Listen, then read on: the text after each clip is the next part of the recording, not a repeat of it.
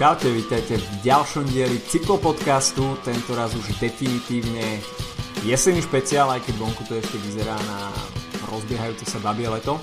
No ale prím bude dnes hrať eh, Il Lombardia, čiže klasika padajúceho listia, kde opäť úradoval žralok z Mesiny a takisto sa pozrieme aj na Paríž Tour a momentálne aktuálne prebiehajúce preteky, ktoré už nemajú také meno, ale pár vetami ich spomenieme. Od mikrofónu vás zdraví Adam a Filip. Čaute. No a poďme teda do Lombardie, kde to rozbalil Vincenzo Nibali vo veľkom štýle. Pripísal si teda druhé víťazstvo na tejto jesennej talianskej klasike, na tomto poslednom monumente sezóny. No a bolo to ako cez kopírak z roku 2015. To, presne tak, akurát dres bol iný, ale inak ten atak a to ako diabolský Eh, zjazdil ten záverečný úsek eh, tráte, tak to bolo naozaj ako cez kopírak a myslím si, že ak eh, o dva roky sa vráti opäť finish do koma, keďže sa trať zvykne prehadzovať z Bergama do koma, tak si myslím, že iný favorit ani nebude, pretože tu vyzerá naozaj to víťazstvo bolo, nie, bolo tak, tak suverénne, že tak nejak si predstavujem uh, že vyzerali víťazstva Eddieho Merksa kedysi.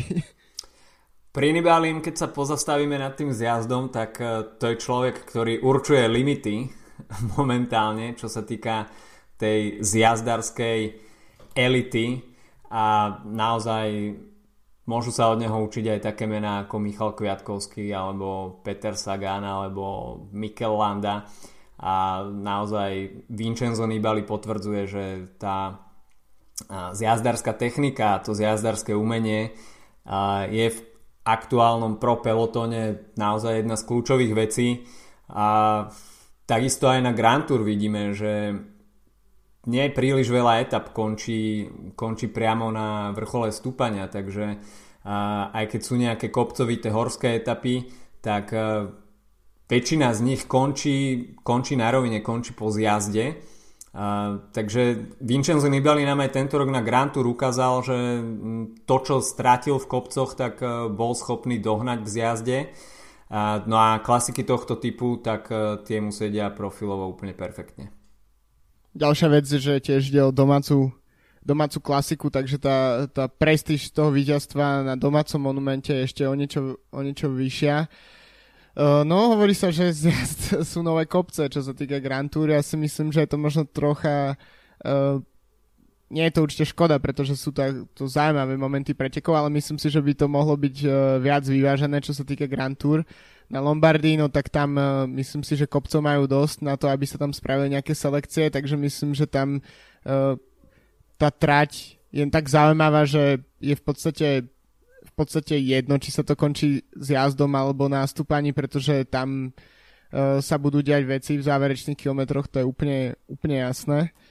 No ale zaujímavo vyzerá vlastne tá, po, ten pohľad na výsledkovú listinu, keď si pozrieš prvých 7 mien na Pro Cycling Stats, tak tam svietia len talianské a francúzske uh, vlajočky. Takže naozaj to jesenná klasika bola ovládnutá dvoma krajinami ale myslím, že Nibali, keď sa dostal do toho úniku s Pinotom, tak sa musel iba usmiať, pretože pi, lebo Pino, Pino, Pinotové zjazdy nie sú ideálne, to je niečo, eh, čo sa o ňom vie a to nie je žiadne prekvapenie. Eh, nie, takže keď zrazu sa tam začali, začala otvárať tá medzera a rástla v priebehu pár sekúnd rástla dosť rapidne, tak, eh, tak už bolo jasné, že Nibali napriek tomu, že bol, že išiel uh, do toho úniku s výrazne slabším zjazdárom, tak, uh, tak ale ani nešetril teda. Zapol turbo a, a ešte si tam aj pre, pre, predvedol nejaké bunny hopy, uh, aby, aby toho nebolo málo, aby si to efektne, efektne poznačil. Jediné, čo chýbalo, tak to už by bolo len to pristátie tej talianskej vlajočky, o, ktor- o ktorom sme hovorili v minulom dieli. No, Vincenzo Nibali tam naozaj mohol byť asi veľmi kľudný, keď videl, že na svojom zadnom kolese má iba Tibota Pinota.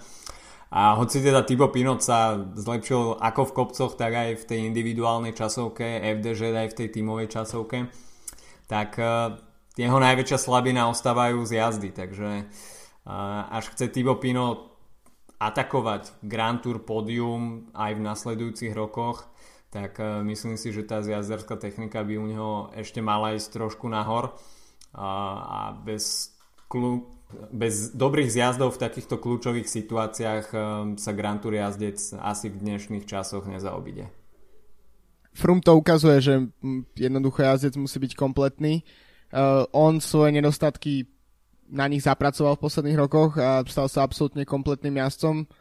Uh, Nibali tiež patrí k takým jazdcom, ktorý, ktorý, by, sa, ktorý by sme mohli považovať za kom, kompletných, možno uh, ho trocha brzdí časovka, ale vždy ju dokáže zjazdiť tak, aby nestracal obrovské sekundy a na najlepších časovkárov z, z Grand Tour jazdcov.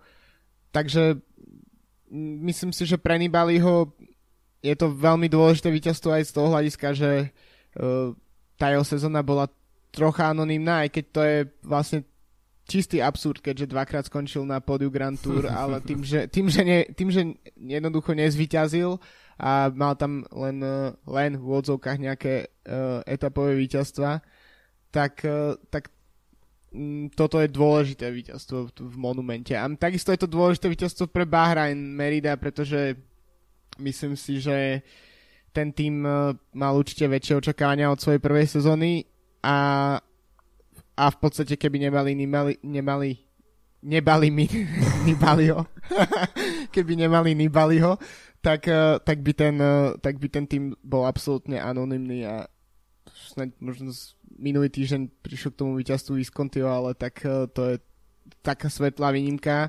Ešte zo pár víťazstiev Sonio Colbrelliho, ale inak je celá, celá sezóna iba o jednom jazdcovi. A vidíme to aj, aj napríklad aj v Bore, že jednoducho okolo jedného jazdca sa nedá postaviť celý tým a tak, tak ako má Bora Sagana, tak má okolo neho ešte uh, obrovské množstvo, možno neobrovské, ale pomerne vysoké množstvo jazdcov, ktorí dokážu prinášať výsledky počas celej sezóny a v Bahrajne to tak tento, tento rok nebolo.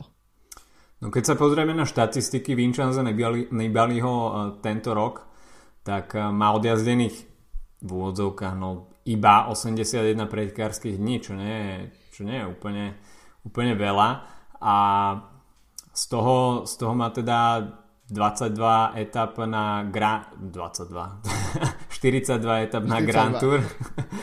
Takže uh, tých pretekov mimo Grand Tour tento rok naozaj nemal veľa. Uh, začínal v Argentíne, potom Abu Dhabi. Uh, na jar si strihol z tých klasík, uh, dá sa povedať, že iba a Strade Bianche, potom Tireno Adriatico a potom sa predstavil v Chorvátsku a rovno išiel na Giro a potom sme ho ešte na týždňových etapách mohli vidieť v Polsku a potom išiel znova na Vueltu takže možno, tá, možno aj tie predsezónne ciele boli smerované k tomu, že chce mať silnú jeseň a tá jeseň prišla naozaj vo veľkej forme. Okrem Lombardie teda bol na pódiu aj Trevali Varesine, Giro dell'Emilia a, a štvrtý bol celkovo na Giro della Toscana, takže a táto talianská jeseň u Vincenza Nibaliho bola naozaj dominantná tá Lombardia bola iba takým vyvrcholením. No a ako si povedal, tak e, Bahrain Merida postavil celú tú sezónu a celú tú uh, ťarchu tej zodpovednosti preniesol na ramena Vincenza Nibaliho a až by teda nevyhral ten monument, tak e, druhé miesto z VLT a tretie miesto z Gira by bolo naozaj možno trošku málo, a, ale tým monumentom naozaj veľmi spríjemnil sezónu celému týmu. Určite, špeciálne mm, aj kvôli tomu, že Nibali sa sám posťažoval uh, na to, že E, tým nie je dostatočne silný, čo sa týka domestikov a podobne. Ale keď sa tak pozrieme na to, čo je zatiaľ oznámené zo zostavy na budúci rok, no tak tie posily no nie sú úplne najzvučnejšieho mena, napríklad v porovnaní s tým, čo, čo do svojho týmu stiahli Emiráty. Uh, tak uh, Domenico Pocovivo bude určite veľká posila, to, o tom ani nemusíme hovoriť. Gorka Izagire, k svojmu bratovi by mohol byť uh, tiež veľmi slušnou akvizíciou, ale uh, ďalej to je len zatiaľ Matej Mohorič a Christian Koren, ktorý rozšíria už tak bohatú zostavu Slovincov v tomto týme. Nie sú to jazdci, ktorí by bežne prinášali výborné výsledky alebo respektíve víťazstva a tým pádom tým je oveľa menej viditeľný a potom presne dochádza k takým situáciám, ako hodnotíme my teraz a to, že tým, ktorý bol dvakrát na pódiu v Grand Tour a vyhral Monument, tak aj tak nám príde, že to nie je dosť, e, čo sa týka e, výsledkov. Navyše odchádza Andrej Cink, ktorý ohlásil odchod po jednej sezóne z cestnej cyklistiky. A Trošku ma to prekvapilo, pretože Ondra Cink predvádzal túto sezónu naozaj solidné výkony. Hlavne teda vo Švajčiarsku bol veľmi platný. A neviem, no.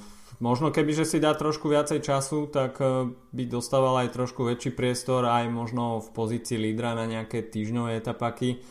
Ale vidno, že z ortodoxného bajkera ťažko, ťažko spraviť eh, žiletkára. A, a možno zohral rolu aj to, že predsa len je to trošku, trošku iný štýl pretekania a jazdia sa tam a väčšie objemy, preteky trvajú dlhšie a takisto si myslím, že zohrala úlohu aj tá možno trošku frustrácia z toho, že pracoval, dá sa povedať, celú sezónu iba na tričko niekoho iného.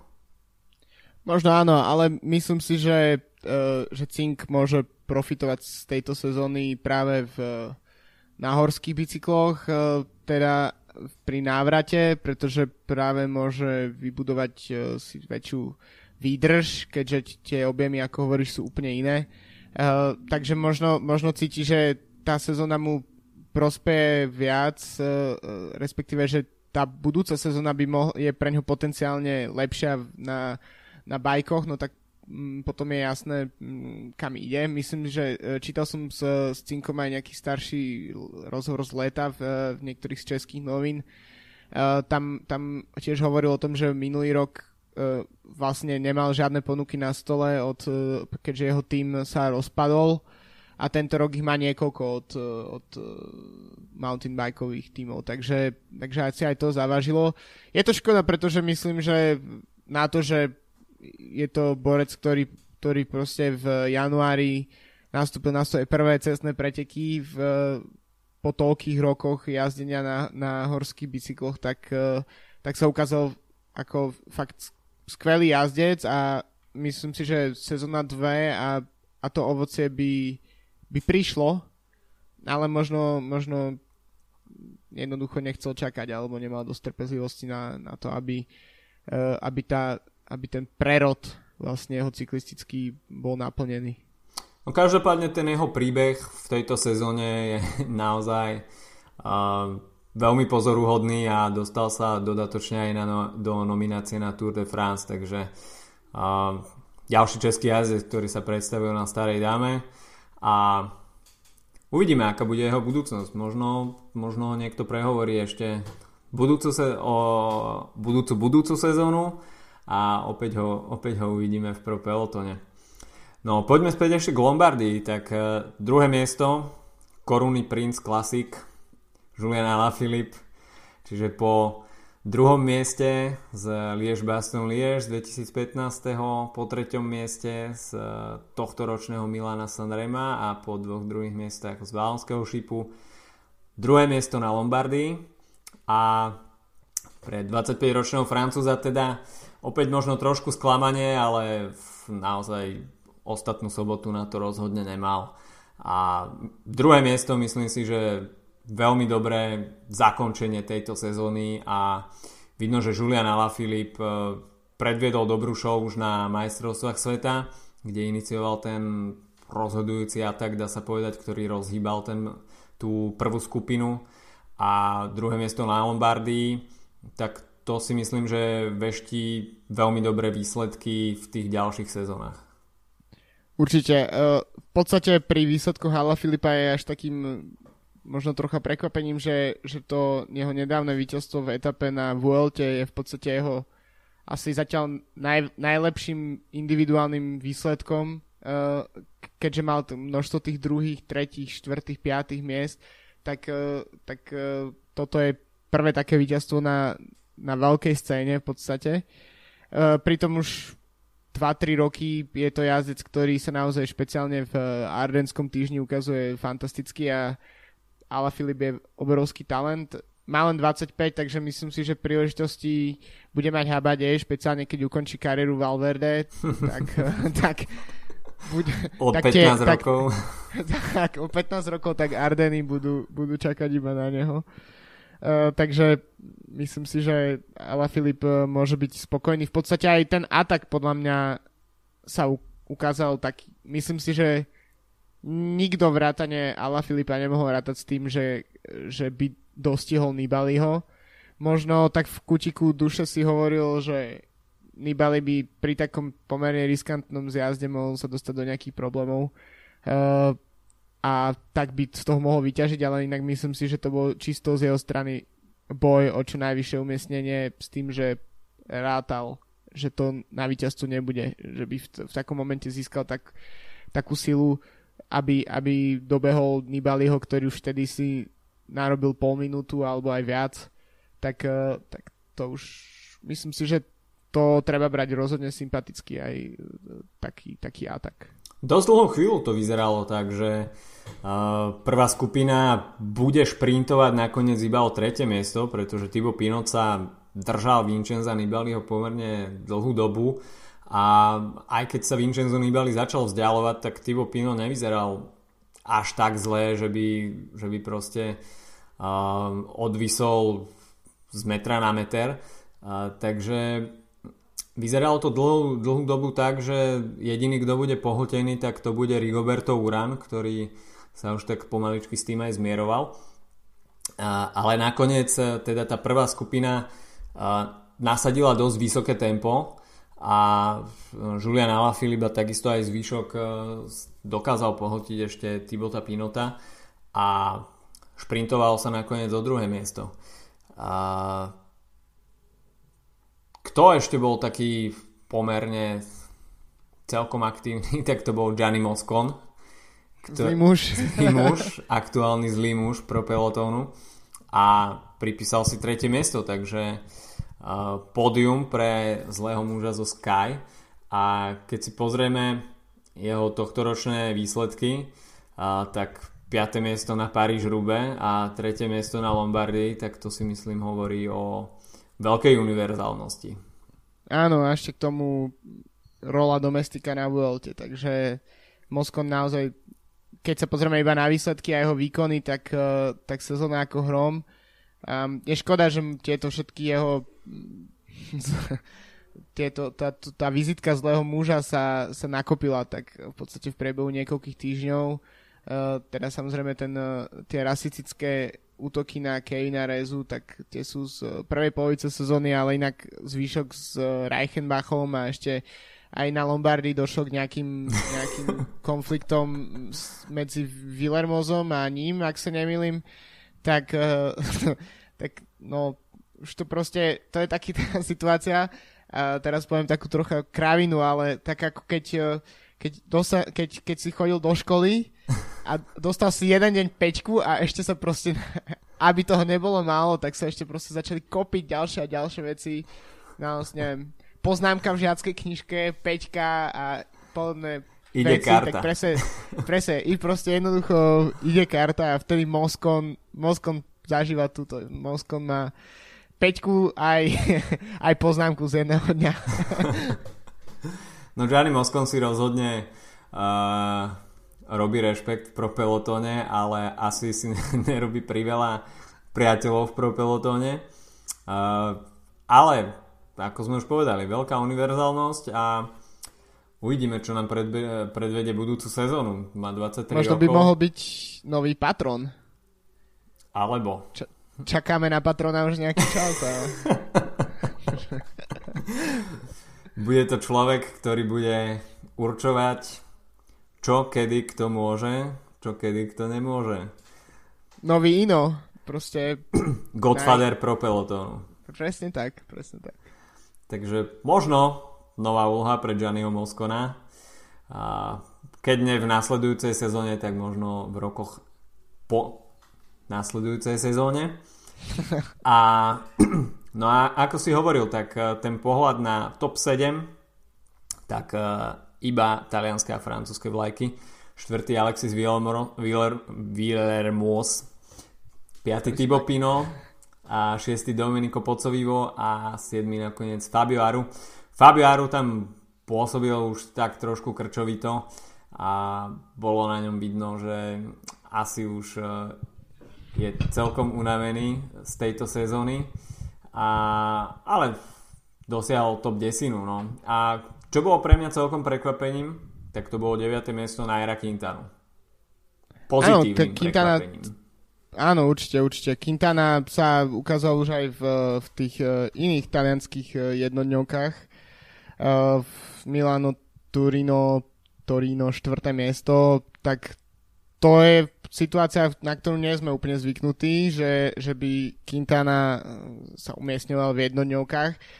Ani ten profil, no stále si myslím, že Quintanu bereme za naozaj čistokrvného vrchára a ten profil e, Lombardie sa zdá, že nie je podľa mňa až taký, až taký ťažký na prvý pohľad, ako, ako by mal vyhovať Quintanovi. Takže možno tiež e, tiež možno snaha z jeho strany niečo urobiť so svojou sezónou, ktorá nedopadla podľa predstav. A zatiaľ myslím si, že keď sa v jeho 27 rokoch, po tom čo vyhral uh, Giro a Vueltu a všetky tie preteky typu Tireno Adriatico a Burgos a Romandia a Katalúňa, tak eh, keď sa začína hovoriť trocha medzi no, napríklad v médiách o tom, že to je nenaplnený potenciál, hmm. tak, tak, je to, tak je to zvláštne trocha a myslím si, že to bola snaha trocha možno jeho sezónu dosť, ako keby si napraviť trocha reputáciu. Uh, pretože tak každý vie, že Quintana uh, je veľký talent a, a najmä bol po, považovaný za niekoho, kto bude vyhrávať a dominovať Grand Tour namiesto toho mm, je v podstate takým, tak ako sme sa bavili o Ala Filipovi, tak e, je v posledných rokoch najmä korunným princom a napríklad e, Froome si myslím, že sa obáva Quintanu stále menej a menej.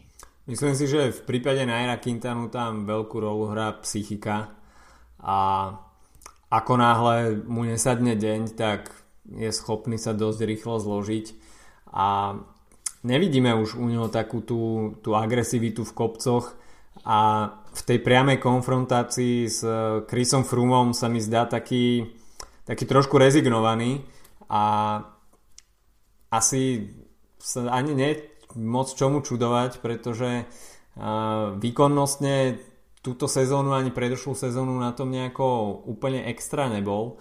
A, a, a v priamej konfrontácii s Chrisom Froomom si netrúfne už na také kúsky, ako sme u ňom boli zvyknutí, keď bol ešte, dá sa povedať, no-name jazdec. A možno práve aj to bola pre ňo tak trošku výhoda v jeho začiatkoch, že nikto ho nepoznal a mm, nikto nevedel, čo od neho možno očakávať. Možno uh, to bolo niečo také ako, hm, možno tresknem, ale Voran Bargil, tuto, uh, tento ročník na Tour de France, že a jednoducho jazdec, ktorý nemáš také veľké meno a ten pro peloton mu predsa len dáva trošku viacej voľnosti, a, tak e, v takej situácii bol kedysi Nairo Quintana, ale tá situácia sa v priebehu rokov zmenila, takže a, už je oveľa viacej strážený a, a Chris Froome sa môže oprieť vždy o svoj tým a Nairo Quintana a, buď nechce plýtvať energiou keď vie, že to nemá zmysel, a, alebo, alebo proste nemá, nemá nejakú motiváciu po, popri Chrisovi Frumovi, keď vidí, keď vidí, že jednoducho sám proti, proti tomu celému týmu nič nezmôže.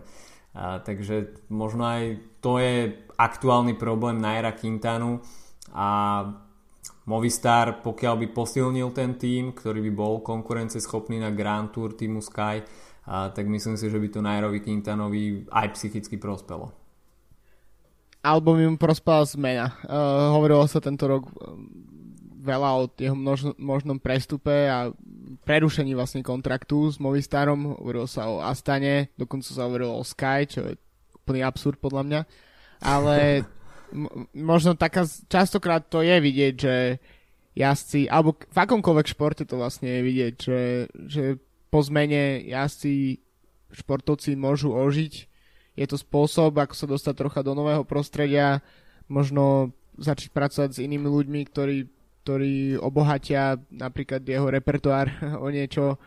Takže ja si myslím, že tá zmena by mu určite prospela, a, alebo by mu prospelo jedno veľké víťazstvo po, po nejakom čase. Takže uvidíme.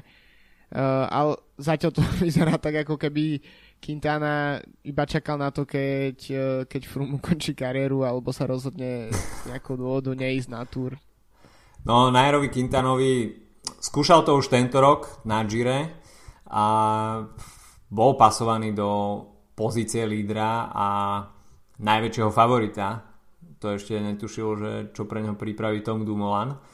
A, ale už tam sme mohli vidieť, že asi nebude úplne problém číslo 1 Chris Froome, a, ale ten, ten zlý deň, ktorý príde a potom už nejaká neschopnosť, e, neschopnosť dotiahnuť, zmazať stratu, takisto na Gire zavažili aj časovkárske kilometre, ktoré hrali jednoznačne pre, pre Toma Dumulana a teda v neprospech Naira Quintanu.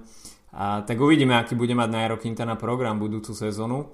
A Každopádne nejaké veľké víťazstvo, ako si povedal, by mu, by mu pomohlo a možno zmena týmu by takisto priniesla určitý reštart jeho kariéry a nejaké takéto výsledkové pokriate. A z výsledkov ešte by som vypichol Egana Bernala z Androny Sidermak Botekia a mladý Kolumbiec, ktorý prestupuje do týmu Sky. A tak budúcu sezónu ho asi uvidíme trošku v inej roli. Určite, no a ešte by sme sa mohli pozostaviť uh, pri záberoch uh, pádu Lorenza de Plusa a tiež v prípade Jana Bakelanca, čo sú uh, situácie, ktoré sa dosť podpísali pod pretekmi, možno nie preto, že by išlo o nejakých jednoznačných uh, favoritov alebo nie, o niekoho, kto by mal miešať karty, ale skôr aj o to, že možno niektorí jazdci uh, ak, ak vlastne vedeli, čo sa stalo, tak možno sa trocha uh, šetrili možno v tom zjazde. A každopádne štyria jazdci, pokiaľ som správne mm-hmm. si pamätám, pokiaľ som správne čítal, tak uh, padli v, na tom, v tom istom rohu, v tej, v tej istej zákrute. Tak uh, čo na to hovoríš? Myslíš, že by sa mali organizátori zamyslieť nad, tou, nad zmenou trate, alebo to je niečo, čo sa jednoducho môže stať a uh, nemalo by sa tomu prispôsobovať nemalo by sa tomu organizácia prispôsobovať? Ja si myslím, že zmena trate je úplne bezpredmetná, pretože tu trať majú športoví riaditeľia naštudovanú, myslím si, že dosť jazdci mm, išli Lombardiu pred dvoma rokmi totožnú trať a myslím si, že v týme by mala zaznieť taká informácia, že dávajte si pozor na tomto mieste. A, takže už je to buď vec nejakej komunikačnej bariéry alebo nejakého mierneho odignorovania a, takýchto rizikových miest. Možno by to mohlo byť trošku lepšie označené, to je, to je už na polemike, že či by nejaké lepšie označenie tohto miesta pomohlo situácii. Myslím si, že asi hej.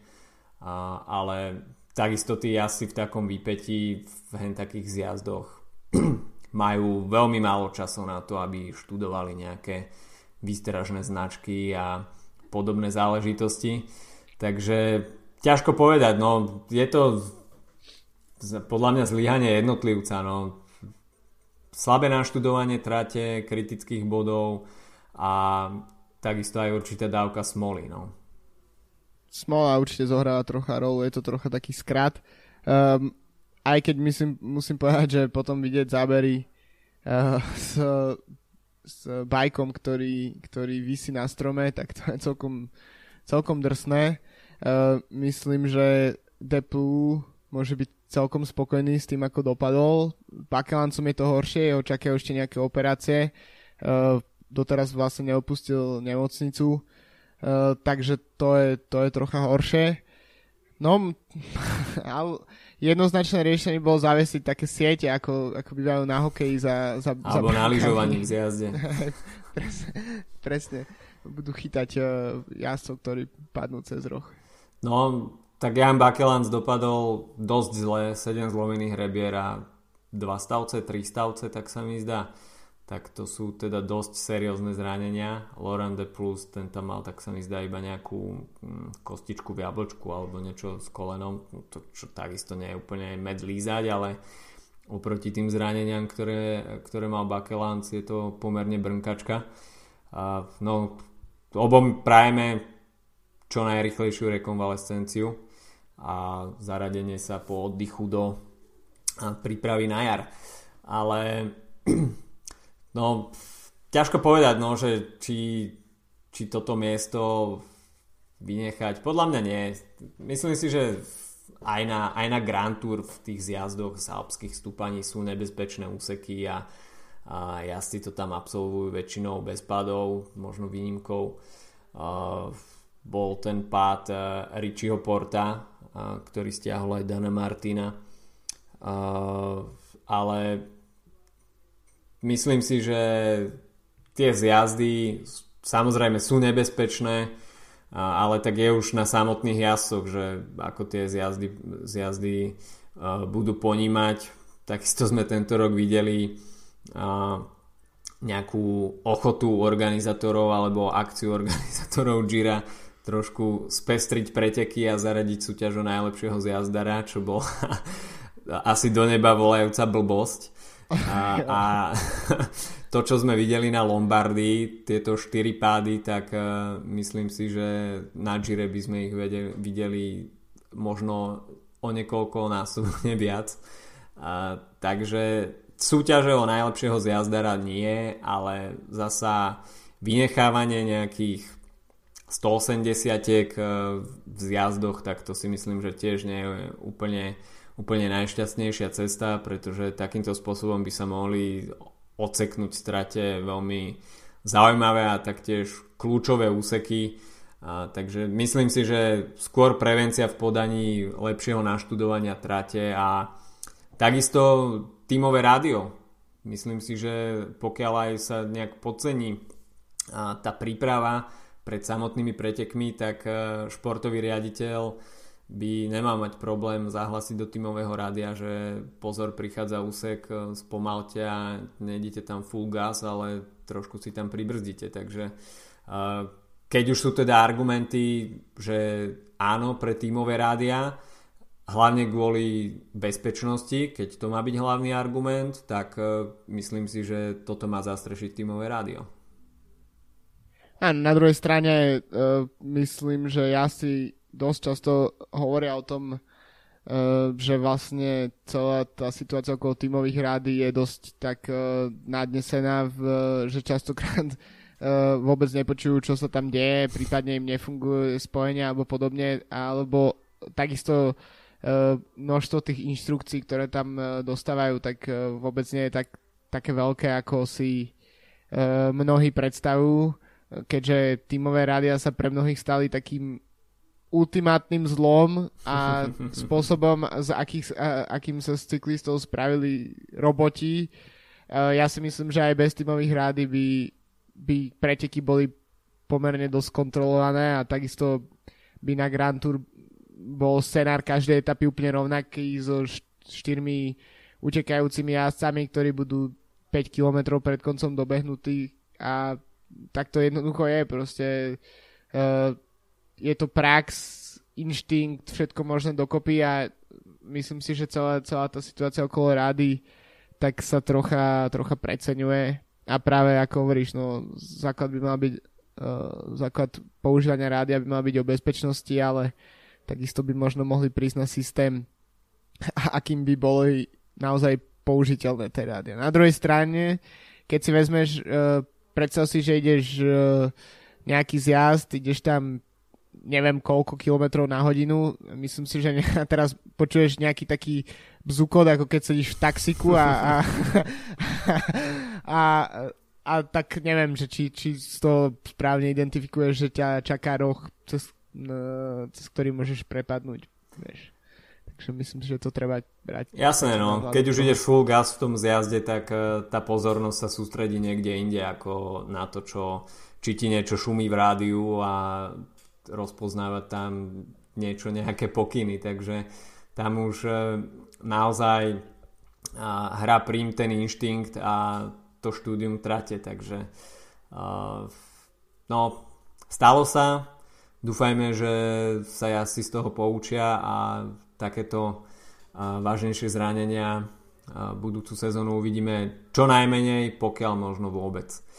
No a poďme sa ešte pozrieť na Paris Tour, ktorá nám vlastne um, uzavrela tú pravú európsku cyklistickú sezónu.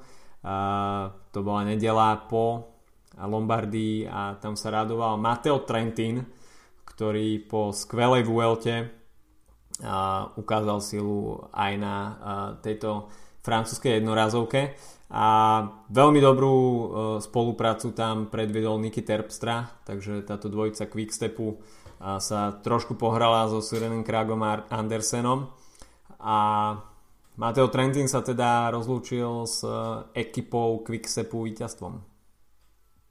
Uh, predstav si, že si v situácii, že, že obhajca titulu, že máš v týme obhajcu titulu, ktorý, ktorý sa tam zapletie do pádu a ty si môžeš dovoliť uh, jednoducho ho pustiť k vode svojím spôsobom a ísť na úplne iných jazdcov, že môžeš natoľko prešachovať svoju stratégiu, uh, že ešte skončíš s dvoma jazdcami na pódiu a uh, neviem koľkatimi v top 10, so 4 tuším v top 7 Uh, takže naozaj Quickstep si uh, je to tuším tretie víťazstvo po sebe v, na týchto pretekoch.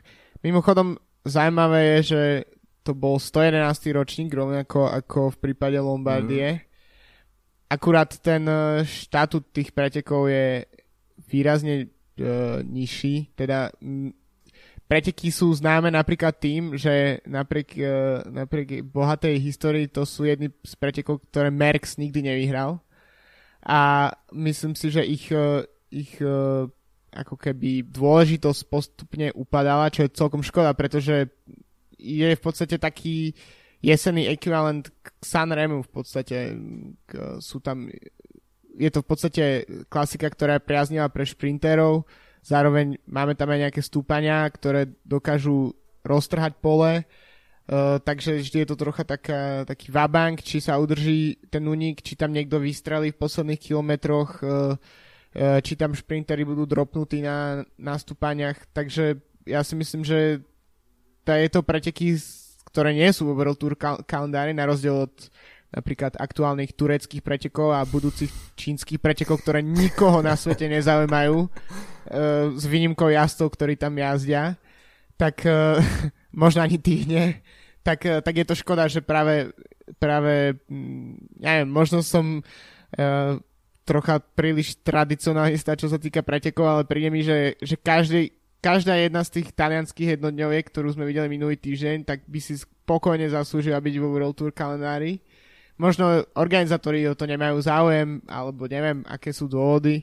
ale uh, myslím, že sme sa o tomto bavili na, niekedy ešte na začiatku sezóny, mm-hmm. o tom, o celom tom rozširovaní a zúžovaní World Tour kalendára, ktoré tam pridáva preteky, ktoré sú úplne mimo a uh, myslím si, že že toto sú presne preteky, ktoré sú zaujímavé, ktoré majú aj napriek tomu, že nie sú World Tour, tak majú veľmi slušné obsadenie a dokonca vidíš aj na, na tých tímoch, špeciálne na Quickstepe, že, že majú o, o víťazstvo týchto pretekov záujem a to špeciálne v situácii, že máš Trentina, ktorý naozaj toho povyhrával mnoho v posledných týždňoch, takisto má kontrakt na budúcu sezónu, je to jeho rozlučka s Quickstepom, napriek tomu má má ešte chuť e, zabrať a, a pripísať si druhé víťazstvo z tejto klasiky. Takže myslím si, že je to škoda, že tieto preteky sa to, že nie sú, nemajú takú pozornosť, akú by si zaslúžili.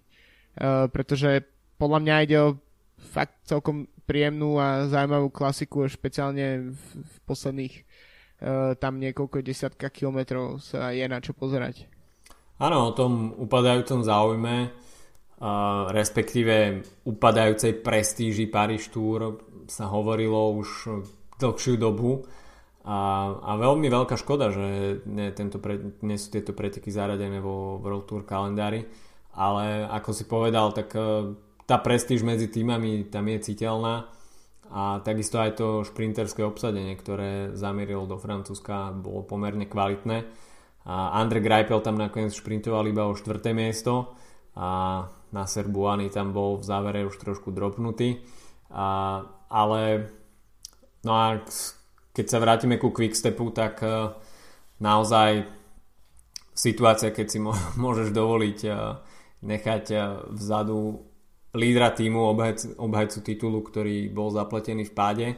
A veľmi dlhú dobu tam nikoho nemal po ruke, nakoniec sa tam k nemu stiahol Zdenek Štýbar a ešte niekto, už si nepamätám kto, a, ale Fernando Gaviria tam si to musel dolepovať celkom sám. A nakoniec e, z prvého pohľadu to nebolo úplne, úplne jasné, že čo tam Quickstep vyvádza, že prečo tam k ku Gaviriovi nikoho neposiela, ale o pár kilometrov ďalej bolo všetko jasné, pretože sa karta stavila na Matea Trentina a Nikyho Terpstru, ktorí zvládli ten záver úplne fenomenálne. No a Søren Krag Andersen, tak e, ten si šprintoval iba pre druhé miesto. Takže podľa mňa perfektné preteky. E, tie dve záverečné stúpania krátke, tak e, má to takú určitú spojitosť so Sanremom, aj keď a, a, s Čipresou a, a Podžom to nemôžeme porovnávať. A, tak som to ani nemyslel.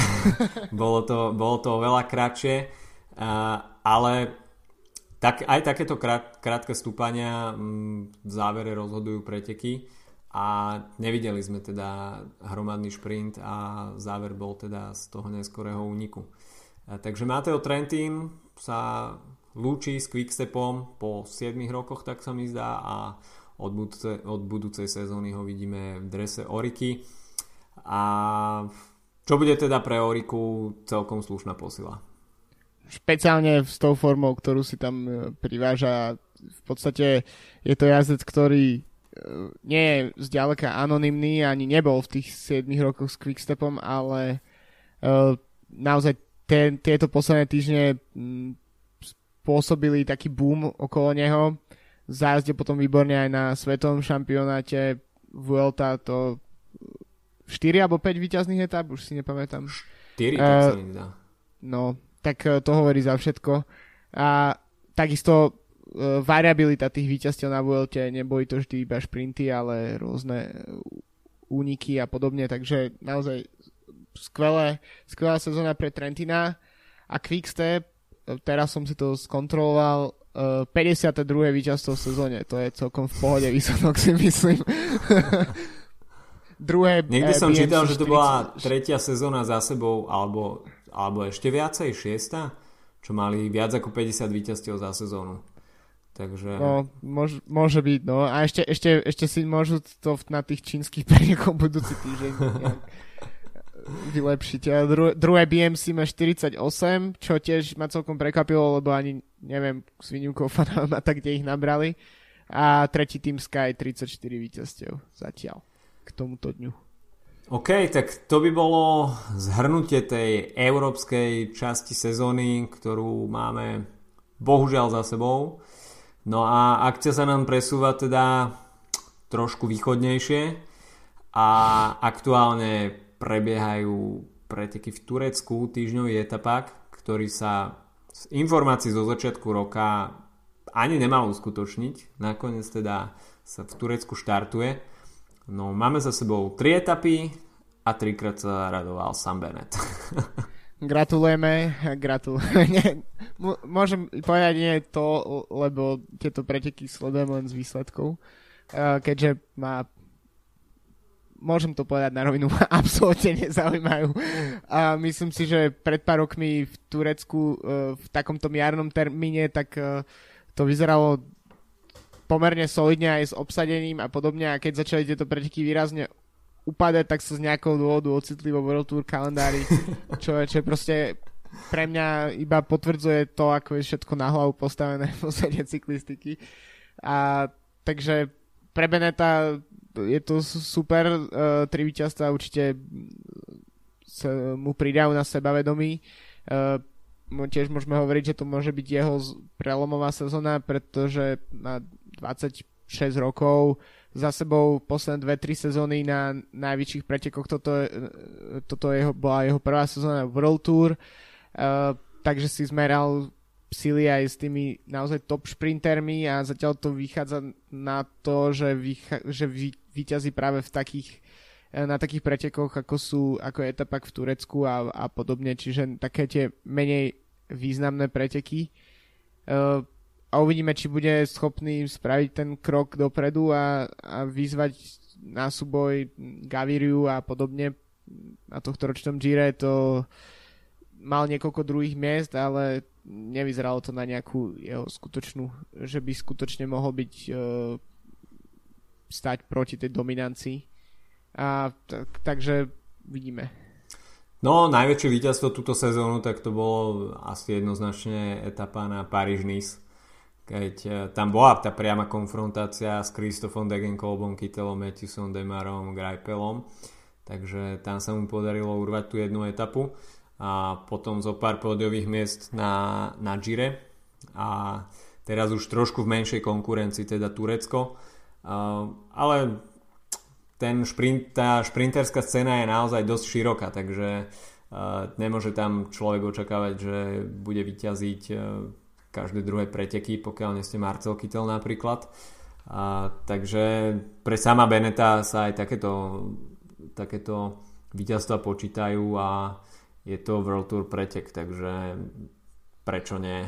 No a ešte keď sa pozrieme do Iránu, tak v minulom týždni sme spomenuli Davideho Rebelina a opäť, opäť on the fire a v Iráne si pre seba urval 5. etapu tak e, a celkovo 7, takže podľa mňa ešte by si zaslúžil zabojovať o generálnu klasifikáciu, tak ako sa mi to podarilo minule. Uh, áno, Rebelin, naozaj.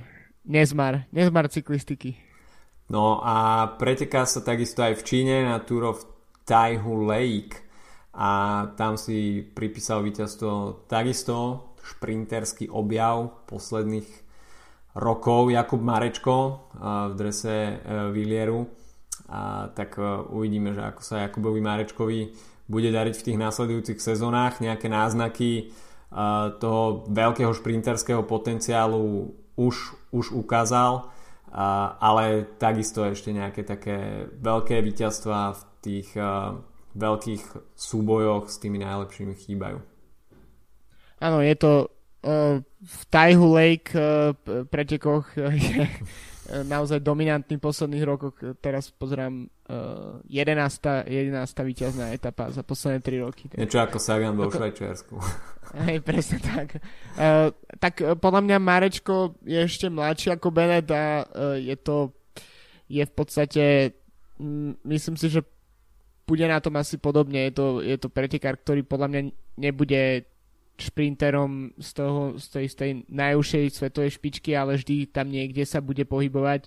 Neviem, možno by som to porovnal neviem, k Sašovi Modolovi alebo mhm. podobne, čiže pretekári, ktorí nevyhrávajú tak často, ale vždy tam vždy sa tam v tej koncovke niekde objavia, takže uh, mimochodom uh, je to je, jeho meno má, má polské korene, myslím si, že dokonca v mládežnických kategóriách tam ešte bola nejaká E, snaha o to, aby reprezentoval Polsko.